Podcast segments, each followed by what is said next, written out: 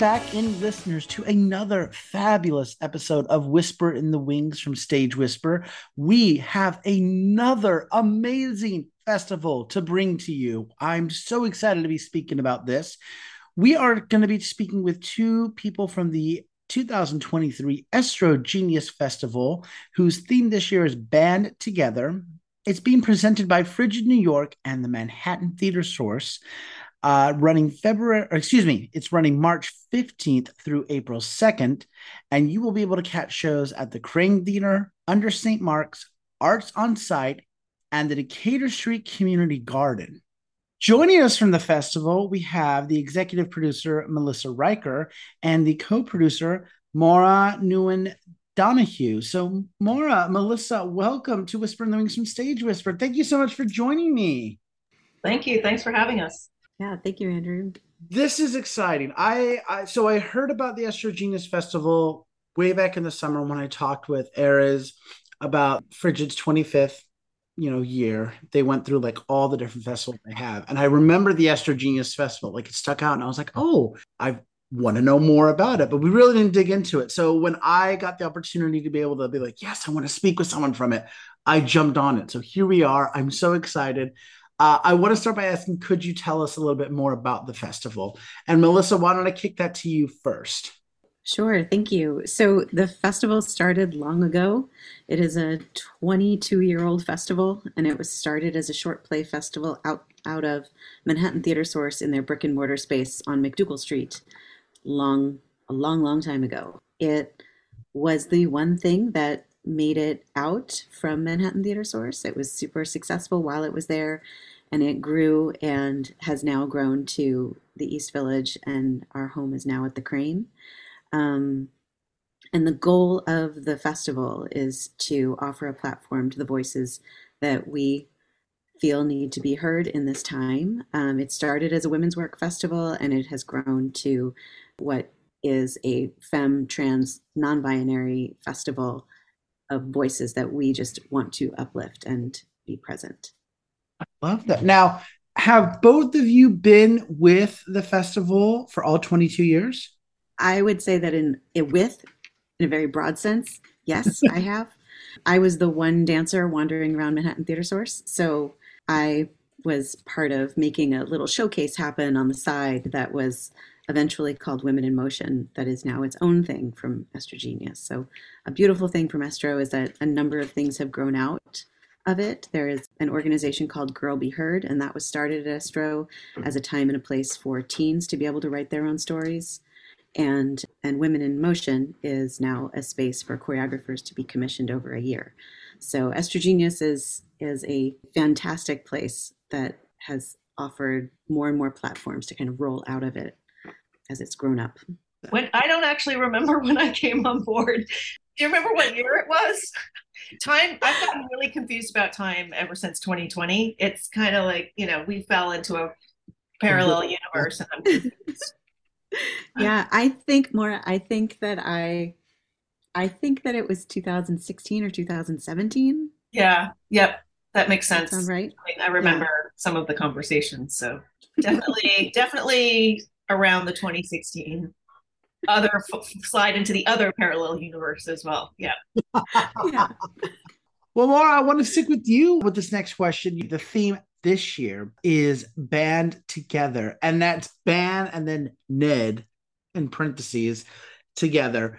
Where did you come up with the idea for this theme for the festival this year? Well, I'm going to send that back to Melissa because that was actually something that was growing really, I think, in it originated inside of your soul. So it's I, it might be true. I think from conversations that we've had over the years, it just it was a moment of. I mean, whenever I'm thinking about or we're talking about what Estro wants to be paying attention to, it's always a very wide framework.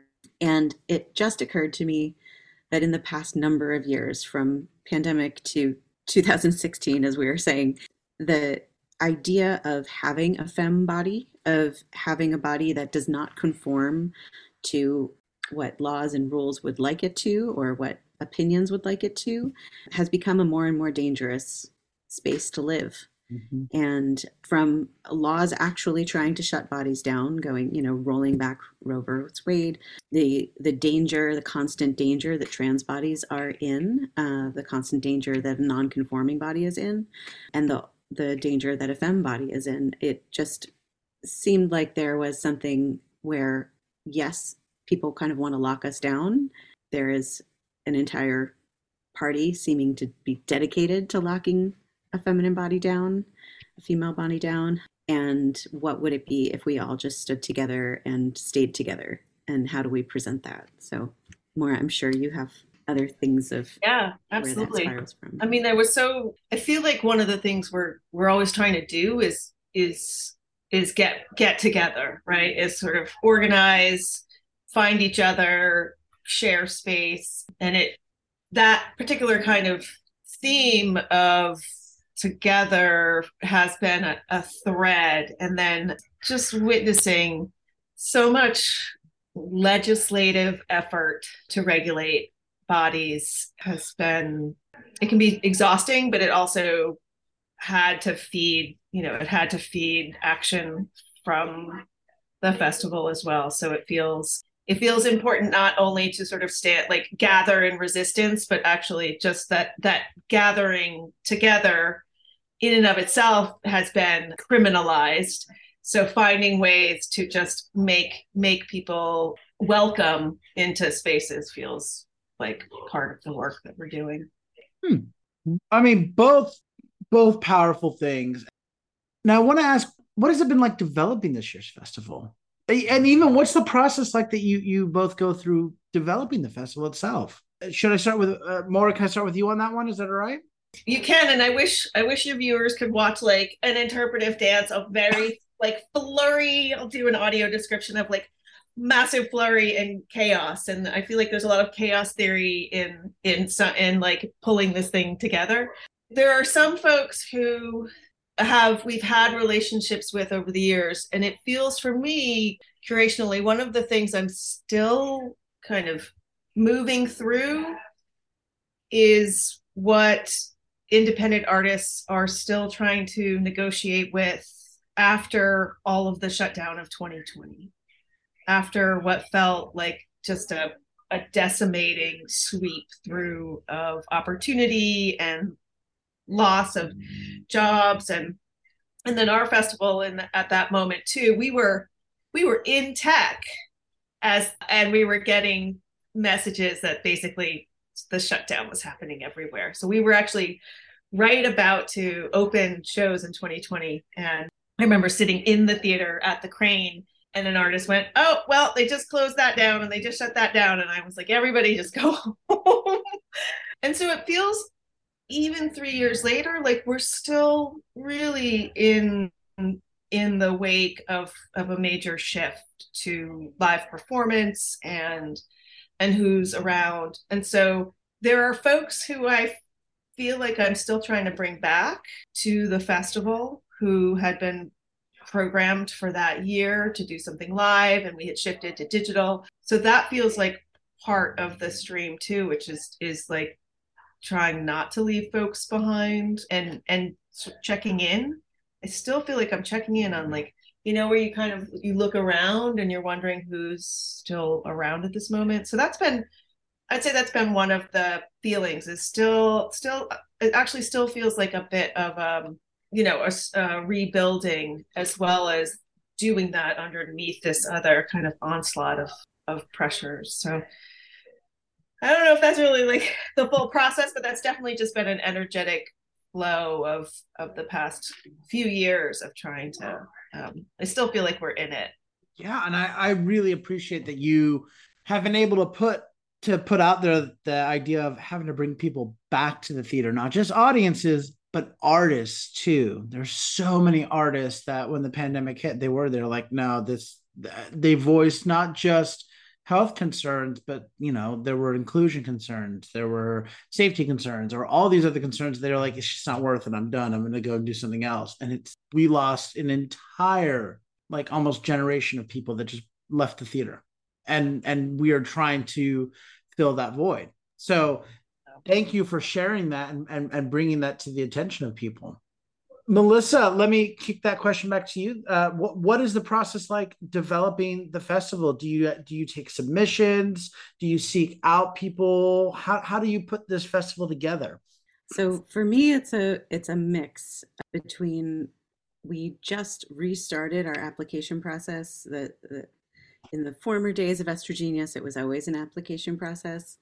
But as some who may do application processes know that that takes a long time and it takes a lot of planning to make happen. So our current application process is for our series that we call Solo Voce, which is a one person show that is usually written and performed by that person.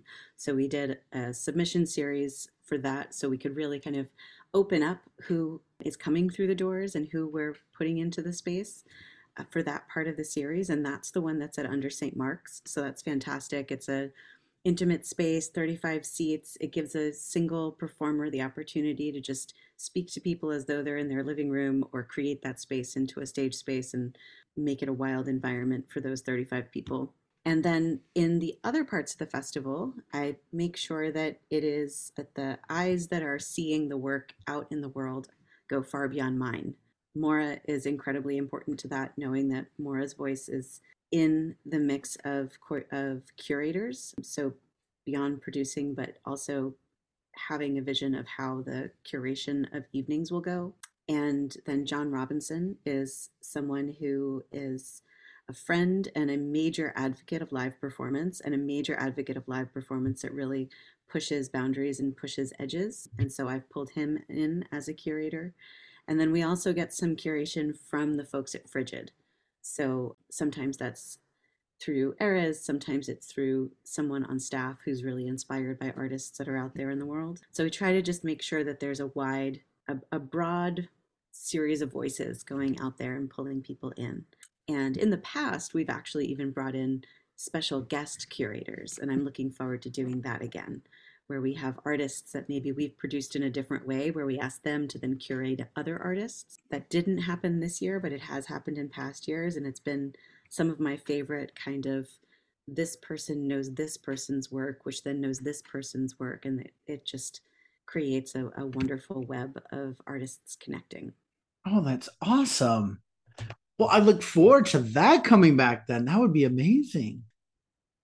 What is the message or thought that you're hoping audiences will take away from the festival this year? And Melissa, why don't I start with you on that one?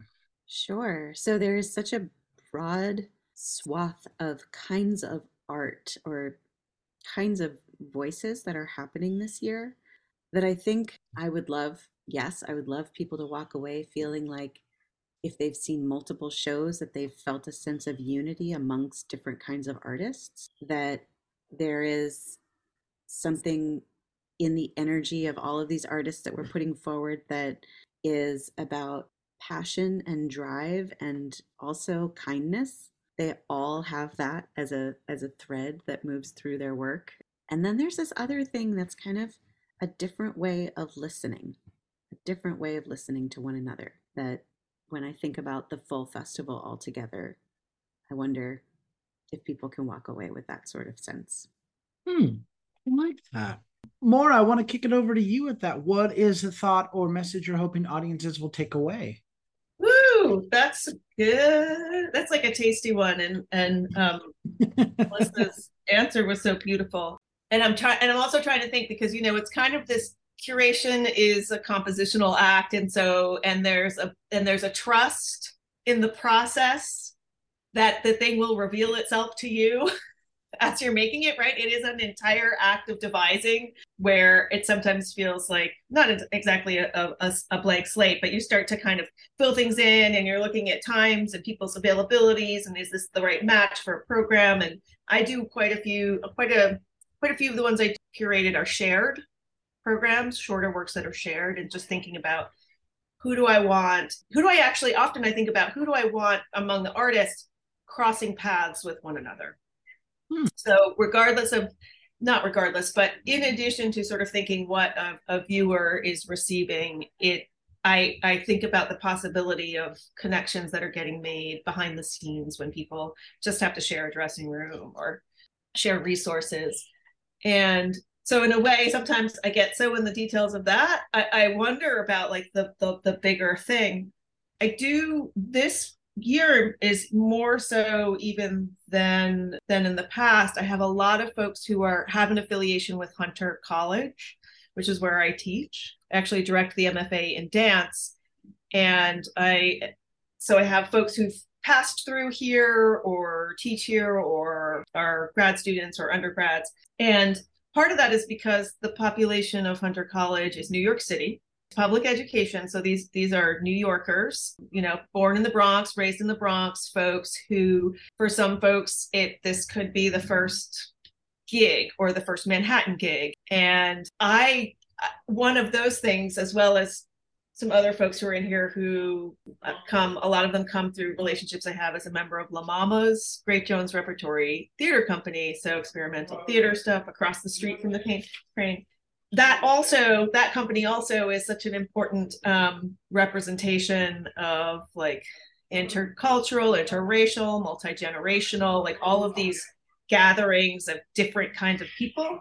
So the if i had to say like if i had to answer this not this way but in the elevator pitch version i would say the thing i want people to walk away from when they see something that i've curated is how profoundly awesome how wicked awesome, as they'd say if you were in Rhode Island, which is where I was raised, is wicked awesome how different people are and that they can still share pay, space and make like such different kinds of work and still come together. I feel like there's there's sort of like a hidden agenda in, in terms of like the celebration of difference that feels really important when we're being persecuted for not maintaining a really specific I'm going to throw all the words like heteronormative, patriarchal, white supremacist, like dominant culture.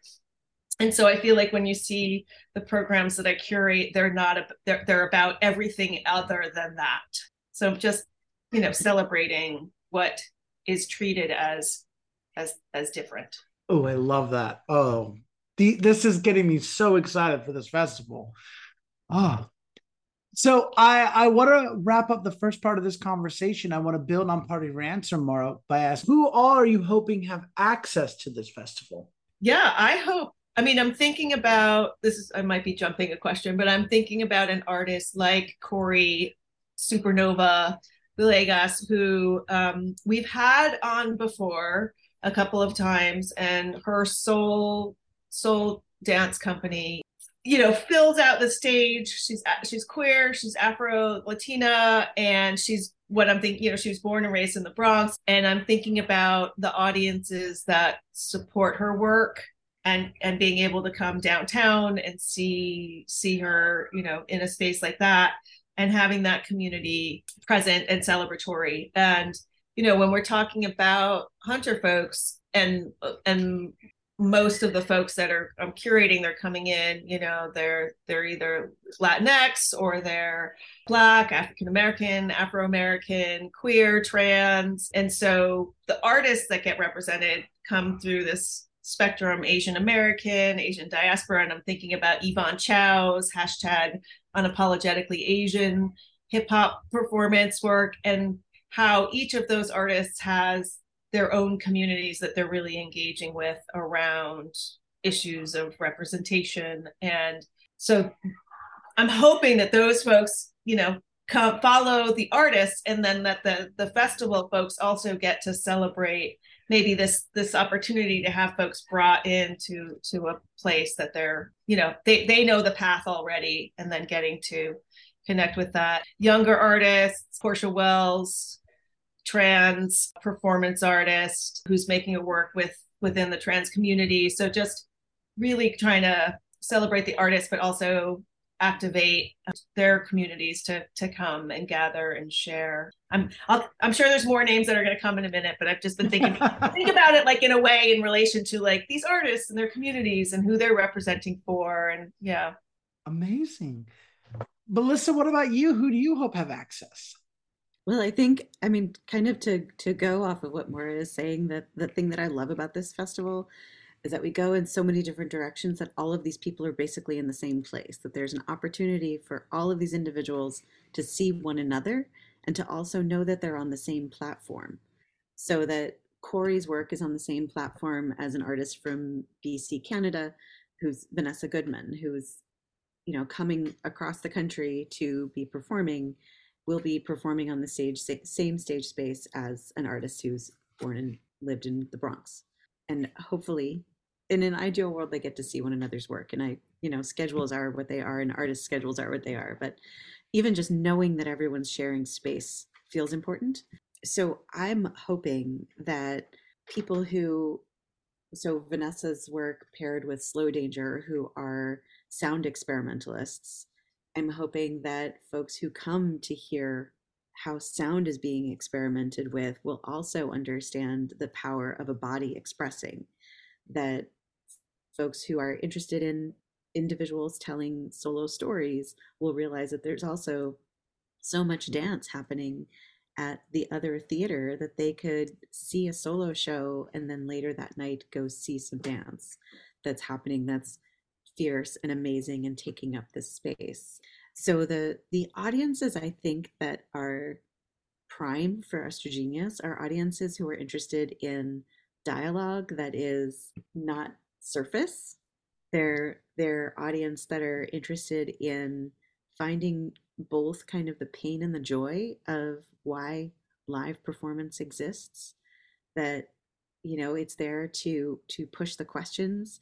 It's also there to help you celebrate when you feel like you can't. And i feel like our our our, our audiences could really come from all boroughs because our art our artists are coming from all over the place so it could really be a central point for folks to just be like i want to see something that's in a space that i don't usually go to I want to see something that is a little bit different than what I normally sit down and watch.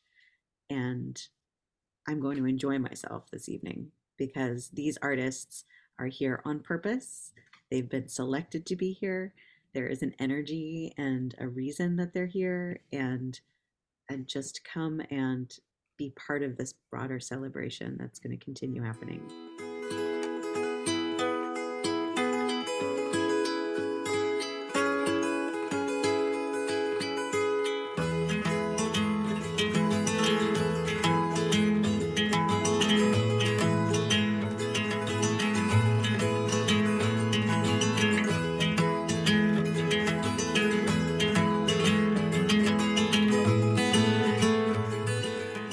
The second part of our interview, I want to now shift and give our audience members a chance to get to know the two of you a little bit better.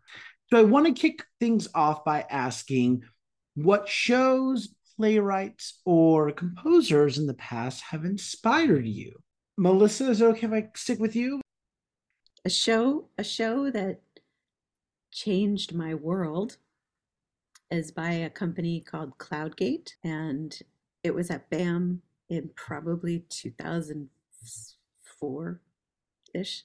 And it was about there was rice falling from the sky onto someone's hands for probably 10 minutes. The first 10, 10, 15 minutes of the show was just this stream of rice being slowly lit. At first, you didn't know what it was. It was just a stream falling from the ceiling and being lit a little at a time.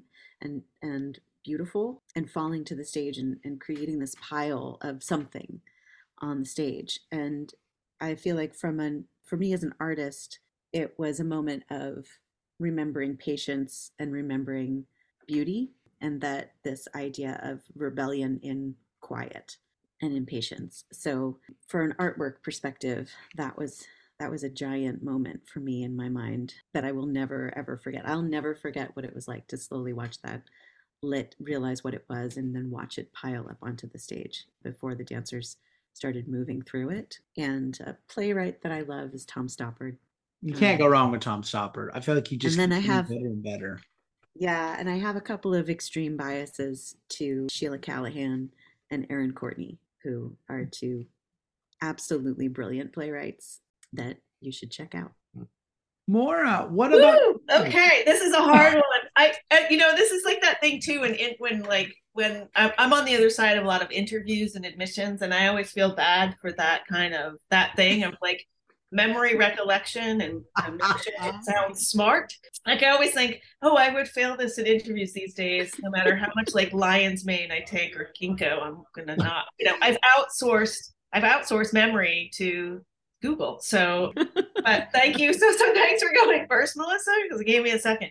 But yeah, I mean, I did go. I thought, what's the first one of the first things that blew my mind? And I'm going back to being an undergrad in the 1900s and seeing Sankai Juku, actually, which was a French Butoh troupe. So they were doing Japanese Butoh, and it was something similar, Melissa, where it was like it, the piece was called "The Egg Stands Out of Curiosity," and there was water pouring from the ceiling at UMass Bowker or UMass Fine Arts Center. Oh, and they were holding an egg.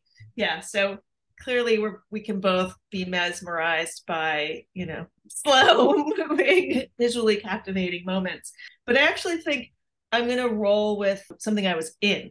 So I joined La Mama's Great Jones Repertory Company in 97 to do a remount of their what's that called like their you know their their most famous work that kind of put the company on the map in the 70s which is the trojan women. And it was composed by elizabeth swados and it was directed by andrei serban. And that was immersive theater from a time you know from this kind of moment when the country was being was just sort of radically cracking things open and open theater and living theater and you know just the audience gets moved around and pushed around. So it's like site specific work before that was even a, a, phrase. And we're we're singing in ancient greek or made up languages that this young composer had made. And so the audience the audience becomes like part of the town square.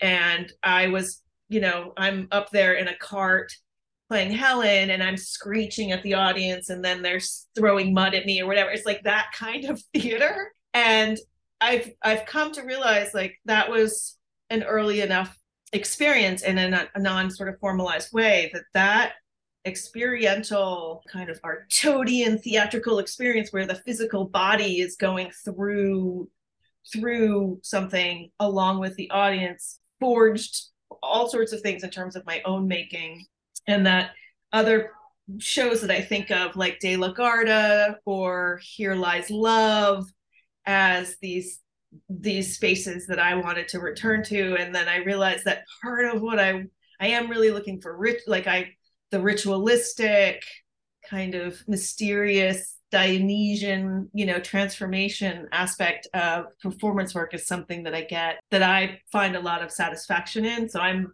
well, I don't know if I still am. I don't know. COVID changed a lot of things, but the that that thing where it, it feels like it's sort of a blur and you're in something that um, that isn't necessarily quite so safe or passive for you as a viewer was something that I I I just I loved and I and I sought out those kinds of experiences and I when I think about it I'm like oh it's because you did Trojan Women then, and then we did it, you know, and I was doing it, I was joining a cast. The cast was touring to Seoul, Korea. And so my first gig with the company was in Korea. And we were in residency with that com- with that theater company for a month and, and working with them. And so we did that show, you know, toured it a lot and performed it because it didn't rely on English. So it could go all around the world. It was built around spectacle and sound and energetic flow and movement. And so it was it was a work that could travel even though it had a large cast. And I feel like that I'm a writer, so I do a lot in English, but I I, I feel like that thing too of making work that can can reach across linguistic borders also feels important, but has a message embedded into it. And with Trojan Women, the message is like the perils, the human peril of war, like what the remnants of what happens after Troy gets sacked and what happens to the women in that community as they're about to be like ripped from each other and brought, you know, brought to new places. So it all feels like right everything kind of flowed through that moment and um he, i just continue to feel ripples of that amazing what is your favorite part about working in the theater?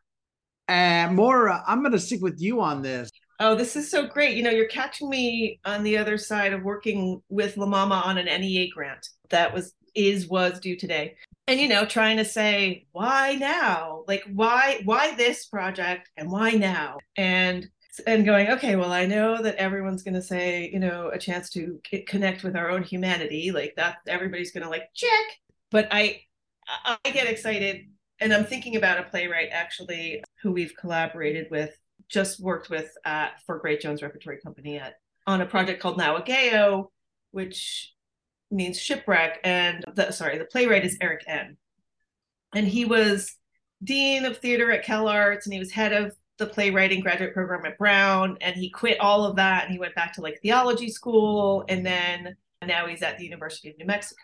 And he's written long, like he'll write like a like 17 plays about St. Paul, or he had written, you know, they, I think they did like maybe years ago, they did like a 24 hour series of plays where he's looking at genocide, right, as part of like the 20th century. And so the way he kind of comes into this and the reasons he left academia and then went away for a while and then came back is is something that I think he and I find a kinship with, which is that theater should serve. Like theater should serve and i feel like that's a thing i get really excited about that it it isn't just to remind us of our own humanity but it it's actually to i mean for me it it it wants to awaken a response in in the viewer right? It wants the viewer to have like a you know what whatever kinesthetic empathetic response to to what's happening and to feel and think. And i hope sometimes like change right? I, I want i want my experiences in theater to change me. And not just in that like i laughed or i cried or but that i was given like a, I was fed a really good meal and some of it might have been really bitter and i'm gonna like work through like the bitter melon soup and get the nourishment anyway so is that an answer to your question i don't know i was like what wandering But no, that was wonderful. Melissa, what about you? What is your favorite part about working in the theater? wow. I well, I can't follow that. but so here's here's what I'll say. I as an artist, I actually don't work in the theater. I work outside of theaters. So my job in the theater is to bring other people to it. I see my favorite part of theater in within spaces is to offer as much space as I can to the people who want to step into it. So I love that it can be a blank slate and that someone's imagination can just be revealed into it. I love that in a theater like the Kraine with the spinning doors in the back that we've had we've had artists who have chosen to use those spinning doors as entrances and exits we've had artists who have chose to keep them open so you can actually see into the dressing room so taking the theater space that the audience is sitting in and extending and extending it into the artist's imagination. I love that a dance piece can just take over a space, a, a blank space, add music like Corey's performance, for instance, where music takes over the entire space and dancing is feels like it's everywhere. My inspiration of theater and theater spaces is that it's it is I see it as my role as a producer and a curator to open it up and bring people in. I love that. And Melissa, what a perfect segue into my favorite question to ask guests, which is what is your favorite theater memory? Melissa, are you ready with one? So I can I can offer a really a a, a wonderful theater memory. I can't promise that it's my favorite, but okay. um it's very recent and Maura was involved actually. It's Vanessa's Vanessa's show. There was a studio showing of a dance dance theater performance. I would say probably qualifies as experimental dance theater upstairs at New York Live Arts in January as part of the January mayhem of New York City. And Maura, will you help me with the pronunciation of Vanessa's last name? Anspaugh. Anspaugh. yeah. Yeah. So this I had been seeing multiple showcase performances. I had seen a number of shows in theaters, finished shows in theaters, and you know, lights and all of the things. And I sat down into this space and watched incredibly wise, brilliant movers and performers just slowly remind me what performance is that there is a rawness to it that there is a a deep humanness to it. And then there is also the way that it raises your sense of what is real. And it goes goes further than your sense of what is re- real. And i know that it was just a studio showing and i know that it had a life on stage before i saw it and this was a moment where all of the things were kind of put into a smaller space than it was supposed to be but it was still exactly what i needed to see right at that moment and i feel like that's part of what a theater experience should offer or has the ability. It's not always going to succeed that way right? But it's one of the things that however wild the performance is or however minimalist the performance is there's this feeling of i needed that. I needed that to move me. I needed that to move my brain bend my brain a little bit. I needed it to shake me up. I needed it to let me breathe and find some joy. I think that also connects to what Maura was saying before but yeah that was super successful performance experience for me as an audience member. Ah, that's a wonderful memory. No, it's great. Thank you. Thank you. That's so I'm like just like whatever hair hair toss a little bit. um no, I mean and, and thank you for giving me a second. I I was like and and now I'm gonna struggle like I can't filter down to the to the one the only the a recent one was seeing Ain't No Mo' on um on Broadway but right like it was I think I, I thought it was the last show and it got extended just a little bit more but that show I um, I don't know if you can swear that was motherfuckingly brilliant right? It was just deeply entertaining it ripped my heart open full of history like it just was it felt like beautifully crafted incredibly performed and just like searing right? It just like ripped at the sort of heart of of american culture and i i just i was like no one needs to make any other like you know it was like one of those i just was it was really um a really an incredible show and i just i hope it you know, I hope it turns into a whatever. It need, you know, it needs more, even if it's called Ain't No Mo'. I get it. but I kind of also just wanted to go back to a moment where I feel like also things changed for me, and I, you know, didn't think about this one, which was I was living in Seattle, and I saw a work by Ping Chong, and it was called Strangeness. Mm, darn it! Oh, I should anyway, it was about a group of friends, but one of the friends is in a gorilla suit the whole time. And so it's a commentary on otherness. And I just remember, you know, this is right, like I've graduated from college and I've driven across the country and I've run out of money thinking I was going to San Francisco. And so I'll stay in Seattle and was just joining the cast of a Berkeley Repertory Theater production of a show called Dragonwings, which was um, a Laurence Yep young adult novel that was turned into a show. And it was, you know, so it was like focused on sort of younger people and very Asian American. And and I went to go see Ping thinking like, oh, this this this is like this famous Asian American artist. And I thought it was gonna like, I don't know if people will know this reference, but like Joy Luck Club me, like it was gonna like overwhelmingly tell me the the like sad narrative.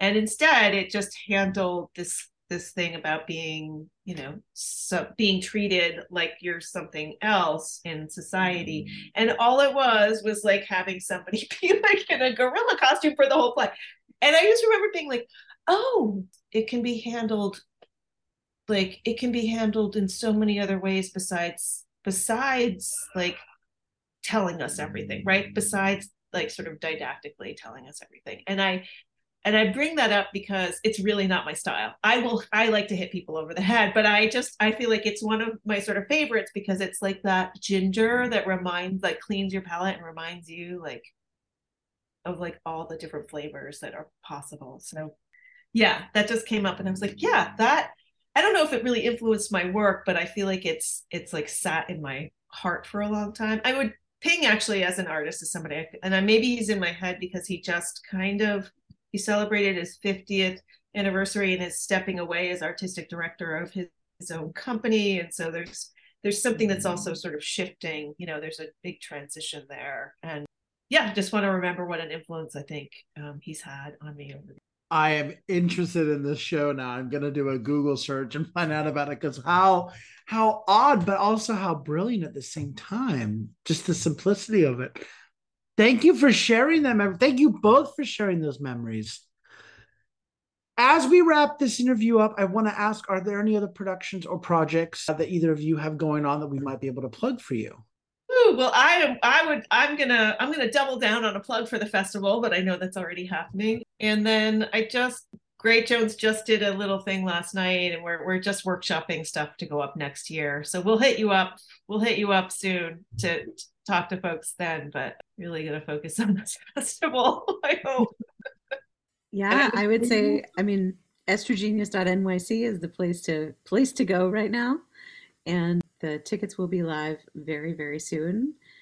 And there are so many, so many amazing spaces that this festival is going into, including this garden in Brooklyn and Arts on Site, which is a space that maybe some theater goers don't know, but it's a wonderful dance space.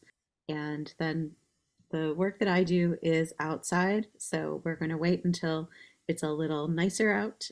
Um, and that is kinesisproject.com is my dance company and we have things happening all summer. As Maura said, EstroGenius is the focus right now. And that is a great lead into my final question, which is if our listeners want more information about the EstroGenius Festival or about the two of you, maybe they want to reach out to you too, how can they do that? They can find us on Instagram at Estrogenius, and they can find us at our website, estrogenius.nyc. My guests today have been the executive producer, Melissa Riker, and co producer, Maura Nguyen Donahue, who are the producers of the uh, 2023 EstroGenius Festival, whose theme Band Together is being done March 15th through April 2nd. It's being presented by Frigid New York and Manhattan Theater Source. You can catch performances at the Kraine Theater, under St. Mark's, Arts on Site, and Decatur Street Community Garden. And you can get your tickets and more information at frigid.nyc or estrogenius.nyc. So until next time, I'm Andrew Cortez reminding you to turn off your cell phones, unwrap your candies, and keep your masks on. And keep talking about the theater. In a stage whisper.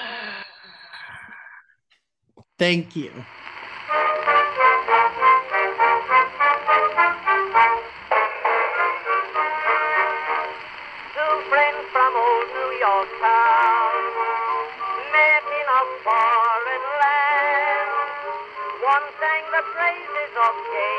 If you like what you hear, please leave a five star review, like, and subscribe. You can also find us on Facebook and Instagram at Stage Whisper Pod. And feel free to reach out to us with your comments and personal stories at stagewhisperpod at gmail.com. Our theme song is Maniac by Jazzar. Other music on this episode provided by Jazzar and Billy Murray. You can also become a patron of our show by logging on to patreon.com slash stagewhisperpod. There you will find all the information about our backstage pass as well as our tip jar. Thank you so much for your generosity. We could not do this show without you.